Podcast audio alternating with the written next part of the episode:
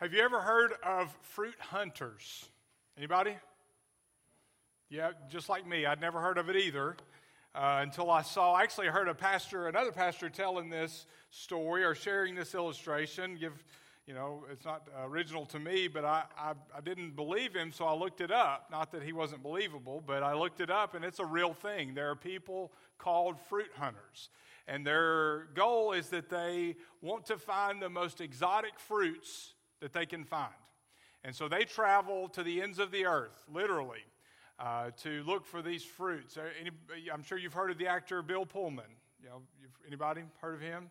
Okay, a few people, at least a few people. He's one of these people. He's a fruit hunter and they go to the ends of the earth. There was actually a documentary I found out on this, on these fruit hunters in 2013. You can look it up if you have nothing better to do. You can watch it later on. Uh, but these guys travel to the ends of the earth and they find rare and exotic fruits. Fruits like the star fruit or the dragon fruit or the lychee fruit. But there's one in particular, and you see the picture here. This is called the rambutan fruit. How many people think that looks like something you want to eat? Anybody? No? Yeah, I look at this and I see this hairy thing, and it makes apples and oranges to me look pretty plain, pretty normal.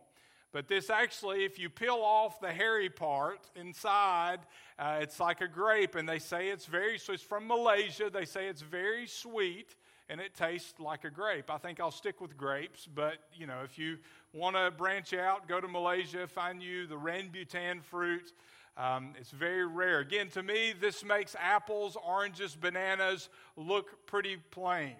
Well, when it comes to being fanatical, being obsessed with fruit, you and I are to be that way. What I'm talking about, though, is not, you know, rare fruit like that. I'm talking about spiritual fruit. And it's supposed to be evident. It's supposed to be to the ends of the earth for the advancement of the gospel, for the glory of God. It's supposed to be displayed in our lives. It's not supposed to be rare and hard to find like some of these fruits these fruit hunters go and get. It's supposed to be evident to everybody. It should be easy to spot believers by the fruit that exists in our lives, and that is why we are in this series.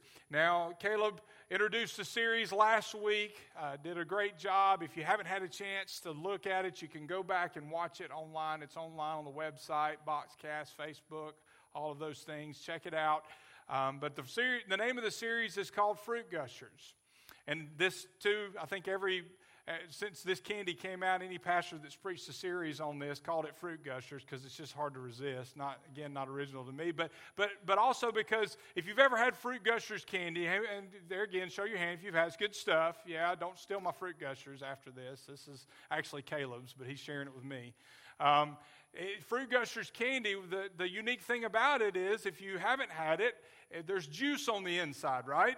It's on the inside, and what happens when you bite into that? That, that chewy candy, that gummy candy. Well, the juice flows out. It's a nice little surprise, isn't it? So there's juice on the inside, but once you activate it, it flows on the outside. And that is exactly what spiritual fruit is to be for us. It's to be on the inside, yes, by the presence and the power of the Holy Spirit. And that's the theme of our series, by the way. The fruit of the Spirit is on the inside, it flows on the inside by the presence and power of the Holy Spirit, but it's also to flow outward for the advancement of the gospel and to the glory of God. That's what spiritual fruit should do. And we're going to spend the next nine weeks looking at the different fruit and what that means and how, how it's supposed to flow. But, real quickly, just a, a couple things I want to point out in review. Again, uh, Caleb's sermon last week was the introduction to this. A couple things, though. First of all, the fruit of the Spirit is in us, the theme, it flows out of us. Galatians 5 22 and 23 is where we get this. It is the fruit passage. I want to read that for you. Uh, but the fruit of the Spirit is love, joy, peace, patience, kindness, goodness, faith, or faithfulness, gentleness, self control. Against such thing there is no law. I mean, we're talking about evangelism, blooming where you're planting, the fruit being evident, uh, living missionally, wherever you are, the, the fruit of God, the characteristics of God displayed in our lives for the advancement of the gospel and the glory of God. So, there's a couple things I want you to think about. Number one is that we cannot cultivate the fruit of the Spirit in our lives through human effort alone. On the other hand, we cannot expect God to cultivate spiritual fruit in our lives while we sit back and do nothing. It's both and, not either or. He cultivates the presence of the Holy Spirit, but we do have a role in it. There are things that we do to cultivate spiritual fruit. We have a part. Also, the secret to the flow of spiritual fruit and our unity with God and others, and we'll see how that ties in together today, is yielding to the Holy Spirit and abiding in Christ. It's the, the Spirit that produces the fruit in us. We understand that the flow of spiritual fruit is the result of both actively working on things like spiritual disciplines, but also we understand that it's not just in doing those things, it's the miraculous work of the Holy Spirit in our lives and in our hearts as we do those things. Again, it's both and, not either work, either or. The work of the Holy Spirit and our responsibility, our actions. We also need to remember that the fruit of the Spirit is singular, not plural. If you are a child of God living in the Spirit, being obedient to, to God, these, all of these different flavors, it's one fruit, nine flavors. Okay, think of it that way. So, all of these characteristics will be displayed in your life, not just a select fruit. It is singular, not plural. And we're going to look at each of those different flavors over the next several weeks. Today, we look at love. Now, if you look at Galatians 5, you'll see that Paul kind of lays the foundation. He has already made the point that what really matters is faith expressing itself in love in Galatians 5 6. He also makes the point that we should be serving one another humbly in love in verse 13 of chapter 5. And that the Old Testament law is summed up in the commandment to love your neighbor as yourself. He is, Paul, what he's doing here is he is by putting love first, he's echoing Jesus' commandment in Matthew 20, 22, 37 through 40 love God, love people. And he's echoing that. He's saying that love is the foundation. Love is the overall grace from which all the other uh, graces flow, all the other flavors come. And here's the point put it another way love binds all the fruit of the Spirit together in perfect unity. Love's the key. It is kind of the glue that holds it all together. Our commitment and devotion to God is shown in the way we treat others, in our love for others. Our devotion to God is validated by our love for each other, our love for others. You can't truly love God without loving other people because the commandment love God with all your heart, soul, and strength, and love your neighbor as yourself. It, there again, it's not either or, it's both. And so we have to do both. And so today, I want you to turn your Bibles to, to 1 John chapter 4. We're going to be in 1 John 3 and 4. We're going to look at, at what love means. And in 1 John chapter 4, I'll start there and then we'll back up to chapter 3. Just to kind of lay the, the groundwork here. 1 John 4, 20 and 21, John says this. He says, If anyone says, I love God, yet he hates his brother, he's a liar. For the person who does not love his brother, he has seen cannot love God, the God he has not seen. And we have this commandment from him the one who loves God must also love his brother. Love isn't just sentimental feelings, it isn't just you know, being nice, it is practical proof that we love one another. It's shown in our actions. It is a feeling on the inside. Eh, there is emotion involved, which we will see, but it's more than that. It's commitment. It's acting on that. It's doing things, acts of love, down to earth, caring, providing, helping people in need, doing things that are tangible that you can see and measure by by the human eye, by just observation. Love is practical. It is commitment. It is love in action, love that dissolves division, love that brings people together from all races, from all backgrounds, people that would normally not get along with different personalities, even people that under other circumstances might kill each other because of conflict or whatever. Love, this type of love, is the type of love that brings people together, and it's based on who God is. Loving is being like God because it's who He is. You know, we see John make two statements about the character of God, the essential nature of God. One is in 1 John 1 5, he says, God is light.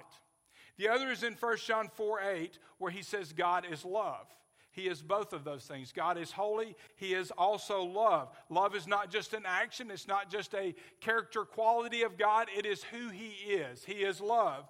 George W. Bethune said this He said, God was love long before He had made any creatures to be the object of his love, even from all eternity. And you know, it's interesting when you look, especially in the Old Testament, when you see the glory of God on full display, we usually see matched with that some sort, some sort of account, some sort of recognition of the love of God when God allowed uh, his glory in, in a, a small portion to pass in front of Moses, here's what he said to Moses. We see him declare this in Exodus 34, verses 6 and 7. He says, uh, Then the Lord passed in front of him and proclaimed, Yahweh, Yahweh is compassionate and gracious. The glory of God, Moses is experiencing. Slow to anger and rich in faithful what? In faithful love and truth maintaining faithful love to a thousand generations, forgiving wrongdoing, rebellion, sin, rebellion and sin, but he will not leave the guilty unpunished, bringing the consequences of the father's wrongdoing on the, on the children and grandchildren to the third and fourth generation. The holiness, the righteousness, the justice of God is married to the love of God. They are not separate.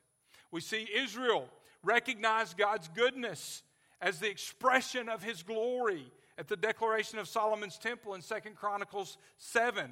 When the glory of the Lord filled the temple, the priests couldn't even enter it. And then verse 3 tells us all the Israelites were watching when the fire descended and the glory of the Lord came on the temple. They bowed down and on the pavement with their faces to the ground. They worshiped and praised the Lord.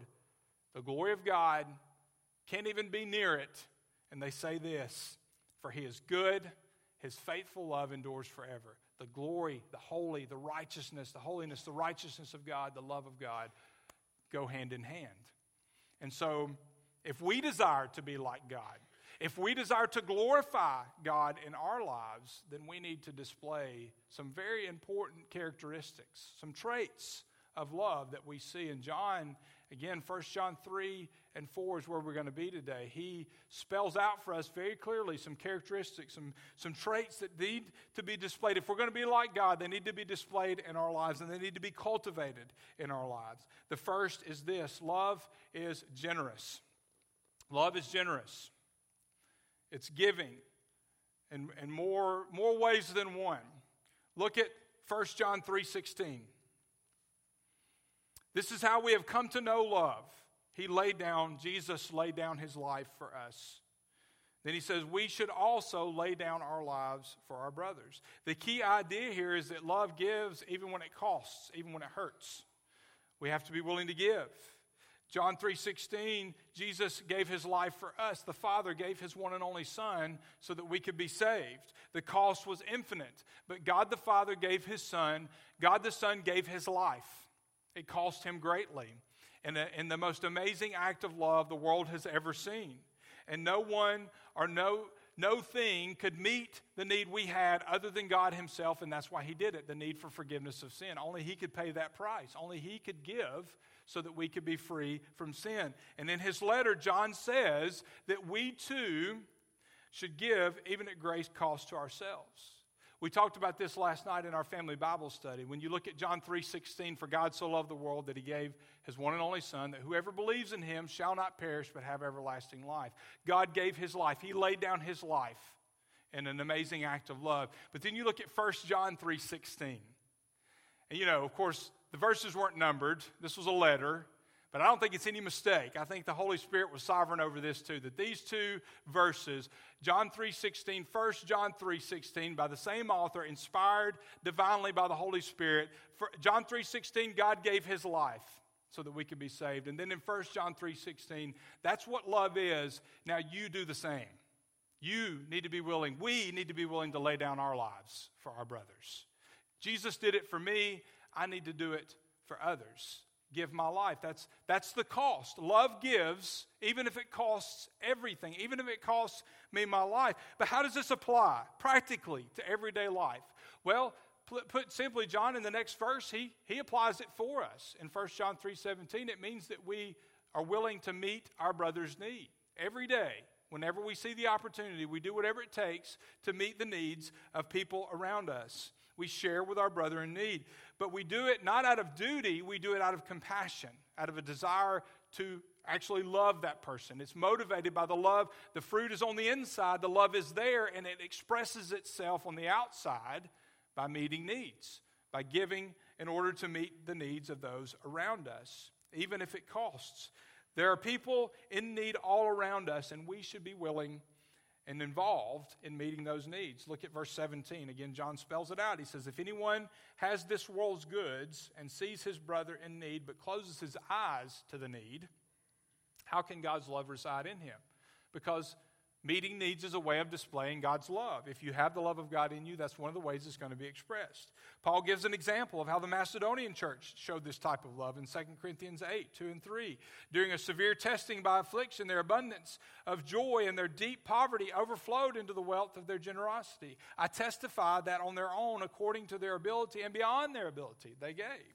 They gave out of, out of love uh, at great cost to themselves to Christians in Jerusalem. They were meeting the needs of the brothers. But we can't forget that it also means that we meet the needs of those who aren't a part of the family of God. And that's part of the advancement of the gospel. We meet the needs of the poor.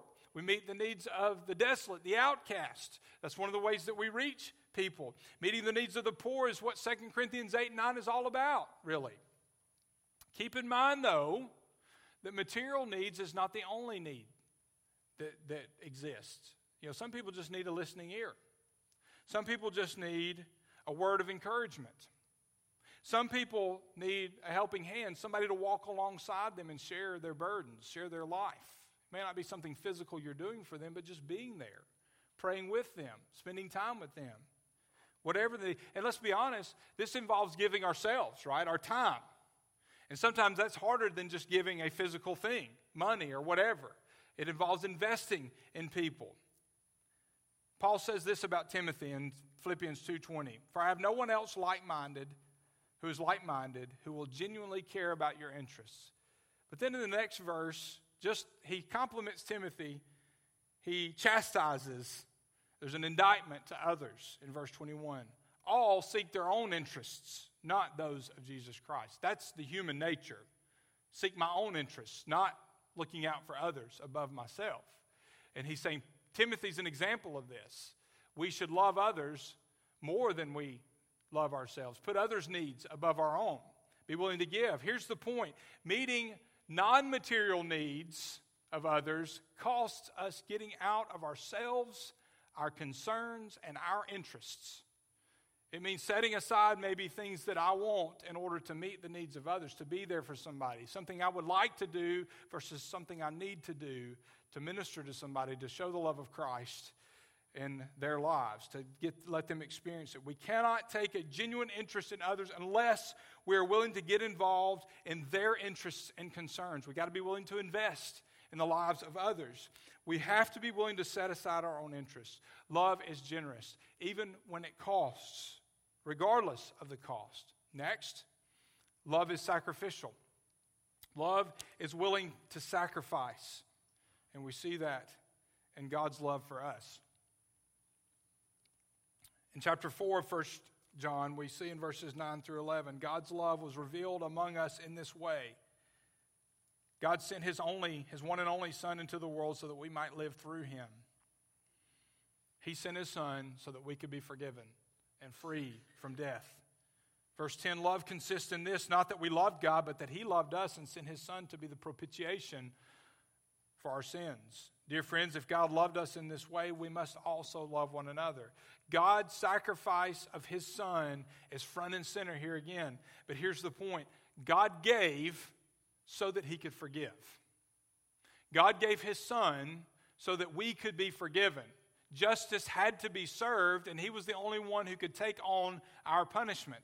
So he did it. That's what he, Jesus is the propitiation for our sins. He's the atoning sacrifice. God gave his son who took away our sins, and he did it by bearing on his own person, his own body, the wrath of God that was due us. He took it on so that we wouldn't have to. He took on the punishment, the wrath of God, so that we wouldn't have to. He took our place. God's justice is required. He is just, He is holy. He cannot he cannot live with sin. He cannot justify sin and still be just. So, so justice had to be served. So either we have to take on the punishment or he has to, and he decided to take it on himself. He is the atoning sacrifice. He takes our place. But by doing that, by taking on that punishment, now justice is served. God is still both just and he is forgiving without compromising who he is. Jesus Christ paid the price for our sins. God gave, He sacrificed, He did it so that we could be forgiven. He didn't have to do that, He would have been justified in not doing that. But He chose to be the sacrifice, to be the payment. And John goes on here again to apply that type of love, sacrificial love, to our personal relationships, how it plays out day to day. He says that because God loved us in this way, we should love others that way. So, do we love others enough to forgive them? Forgiveness is really what we're talking about here. And here's the other question Do we love others enough to forgive them even if they don't ask for it? Even if they show no remorse? Even if our brand of justice hasn't been served? Are we willing to show grace? Are we willing to forgive even if I mean usually we want we want an eye for an eye, right? We want remorse. We want to see repentance on the part of someone else. We want justice to be get done, but we forget that it's not our job to serve justice. And we forget what we've been forgiven of because the scripture tells us that we are to be to forgive because we've been forgiven. And so we want to see our justice, our brand of justice served. But this type of love means that we got to set that aside, let God handle that. And for our own benefit, for our own, the health of our relationship with God, we've got to be willing to forgive, even if that other person never asks or never shows remorse. So, do we love one another enough to do that? I went I've shared this before. I've been to China twice, once on a mission trip in 2009, and once when we adopted our son Eli. And in 2009, we went to a, a mission trip to Xichang, which is uh, in, in, China, of course, and then, and then we went to uh, Chengdu, which is in the Sichuan province of China. And after the week of mission work, we went there just to kind of sightsee and, and to see some things, to do some things.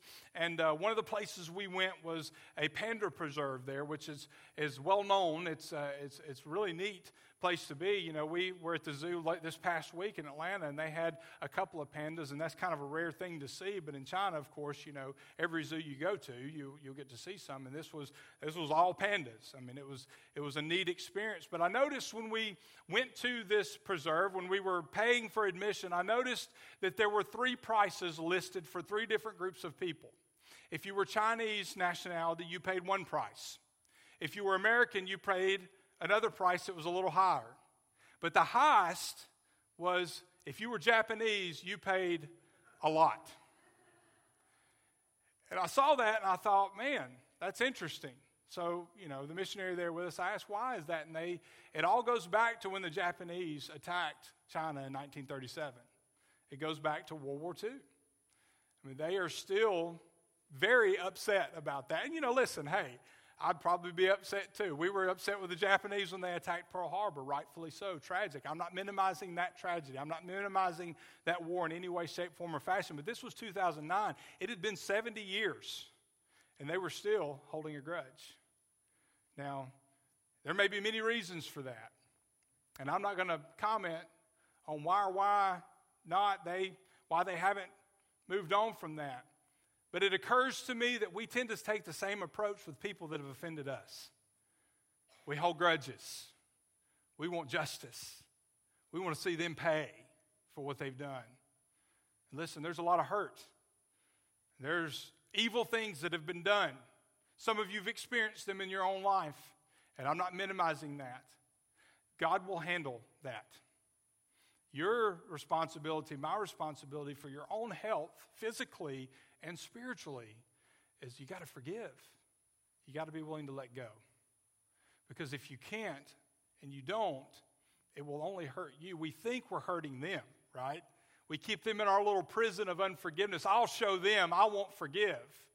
But in the end, we're really just hurting ourselves. Debbie Ford once said this. She said, Unforgiveness is the poison you drink every day wishing the other person would die. It hurts you, it hurts me. And God says, Forgive. We got to let it go. Because God is the only rightful administrator of justice in all of creation. He's the only one who has the right to administer justice. And his justice has been satisfied on the cross for all who will accept his forgiveness and his grace. In order to forgive our brother, we have to be, hear me, folks, if we're going to forgive each other, we've got to be satisfied with that.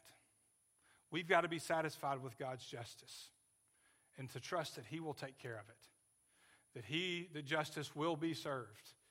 But just as we have received forgiveness, just as we have received grace, we've got to be willing to show forgiveness and grace. Love forgives at great cost to itself. It does not demand justice or even change behavior from its brother. It's great when that happens, when reconciliation takes place. Listen, it is wonderful and we should seek that and we should desire that. But we have to be willing to forgive because we've been forgiven.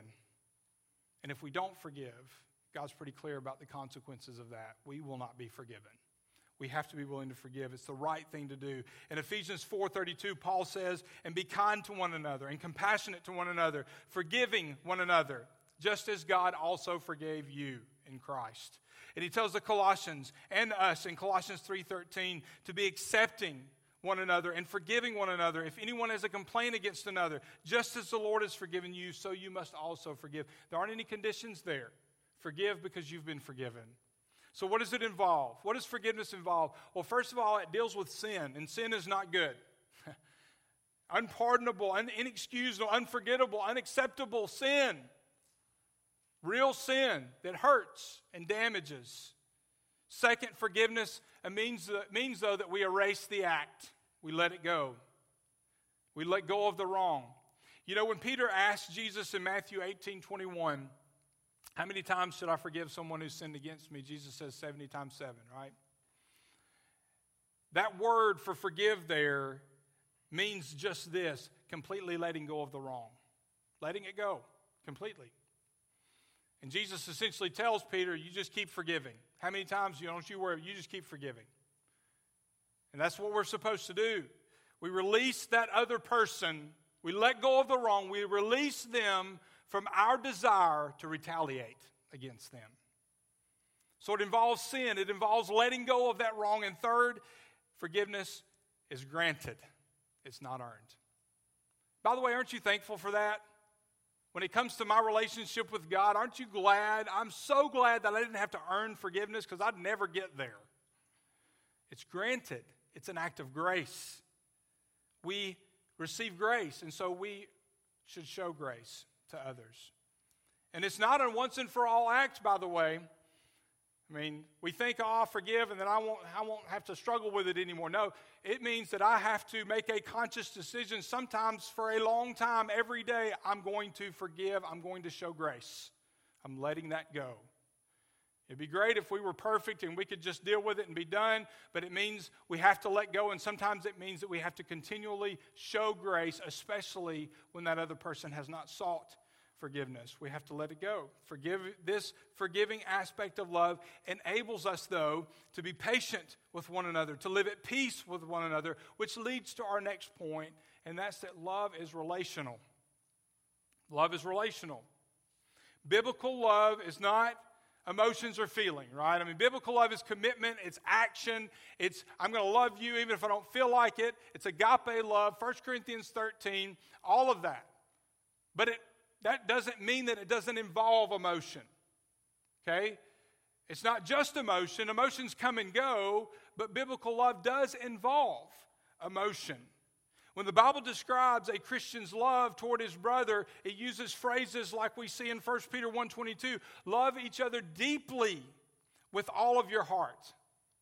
And in Romans 12:10 show family affection to one another with brotherly love, outdo one another in showing honor. Three different writers use the expression brotherly love or love as brothers, And all of them indicate, in doing so, they indicate that Christian love should be characterized by the affection that family members have or should have for one another. There's emotion involved. Hebrews 13:1 let brotherly love continue. 1 Peter 3 8. Now, finally, all of you should be like minded and sympathetic, should love believers and be compassionate and humble. Deep devotion, genuine affection. Emotions are definitely involved here, and we shouldn't pretend that they're not. There is an emotional component to this. We should love each other with deep affection in our hearts. You see, it's both actions and affection. Another example here it's both, not just one or the other, it's both together. It's actions that are motivated by affection in many cases. But some, you know, love, here, here's, here's the point. Love is more than deciding to do acts of love, it's also desiring to do them. You can go through the motions, and sometimes you have to, right? You got to go through the emotions and uh, the motions until the emotion comes. But there's also a desire to do what you're doing.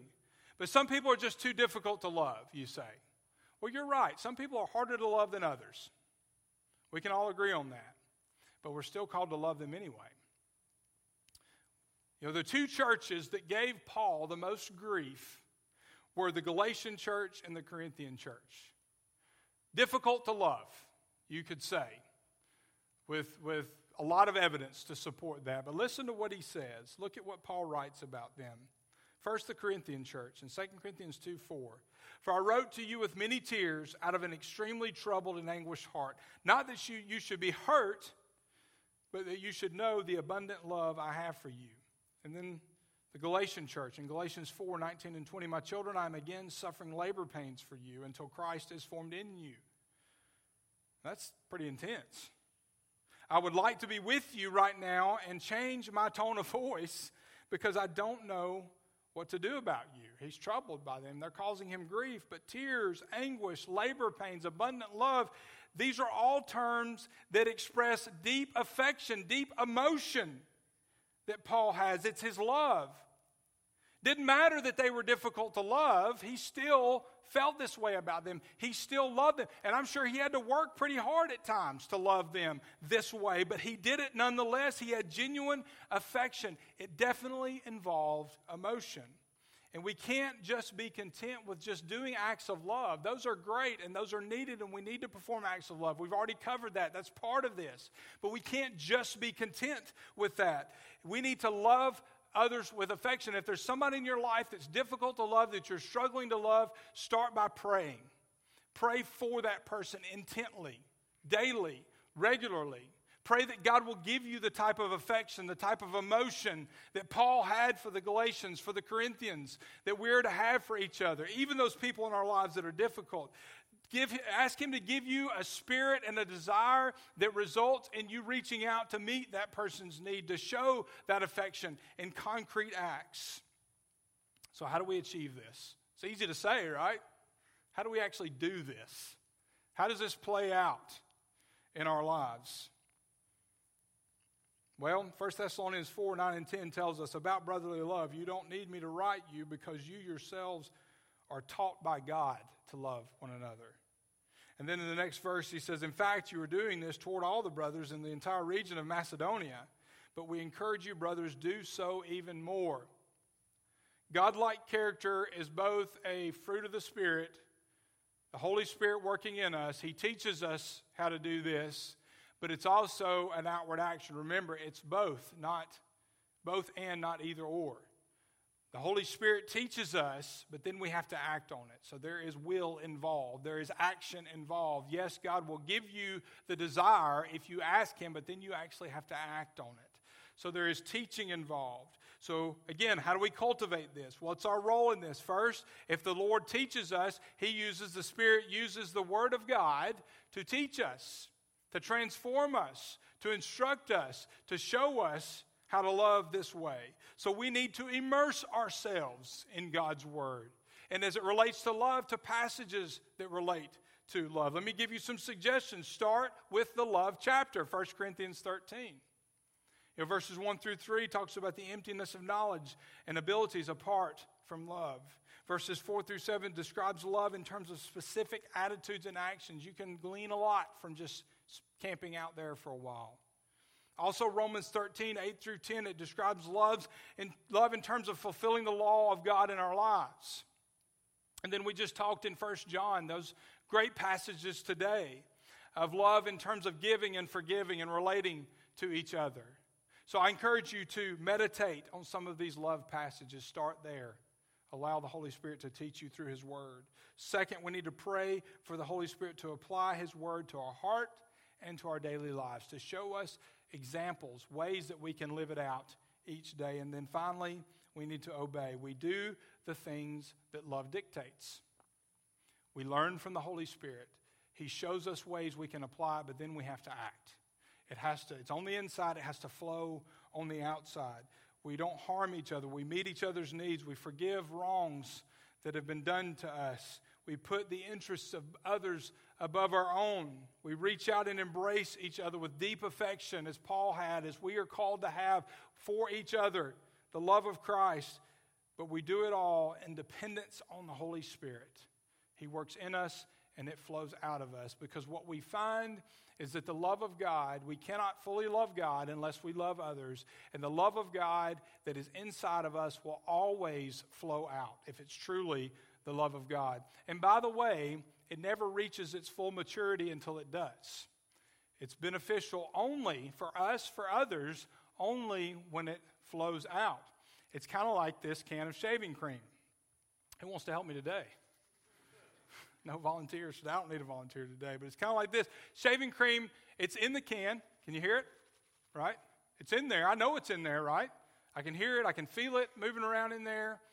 But in order for it to actually benefit me, which I don't use much of, but in order for it to benefit any of you who would use shaving cream, what do I have to do?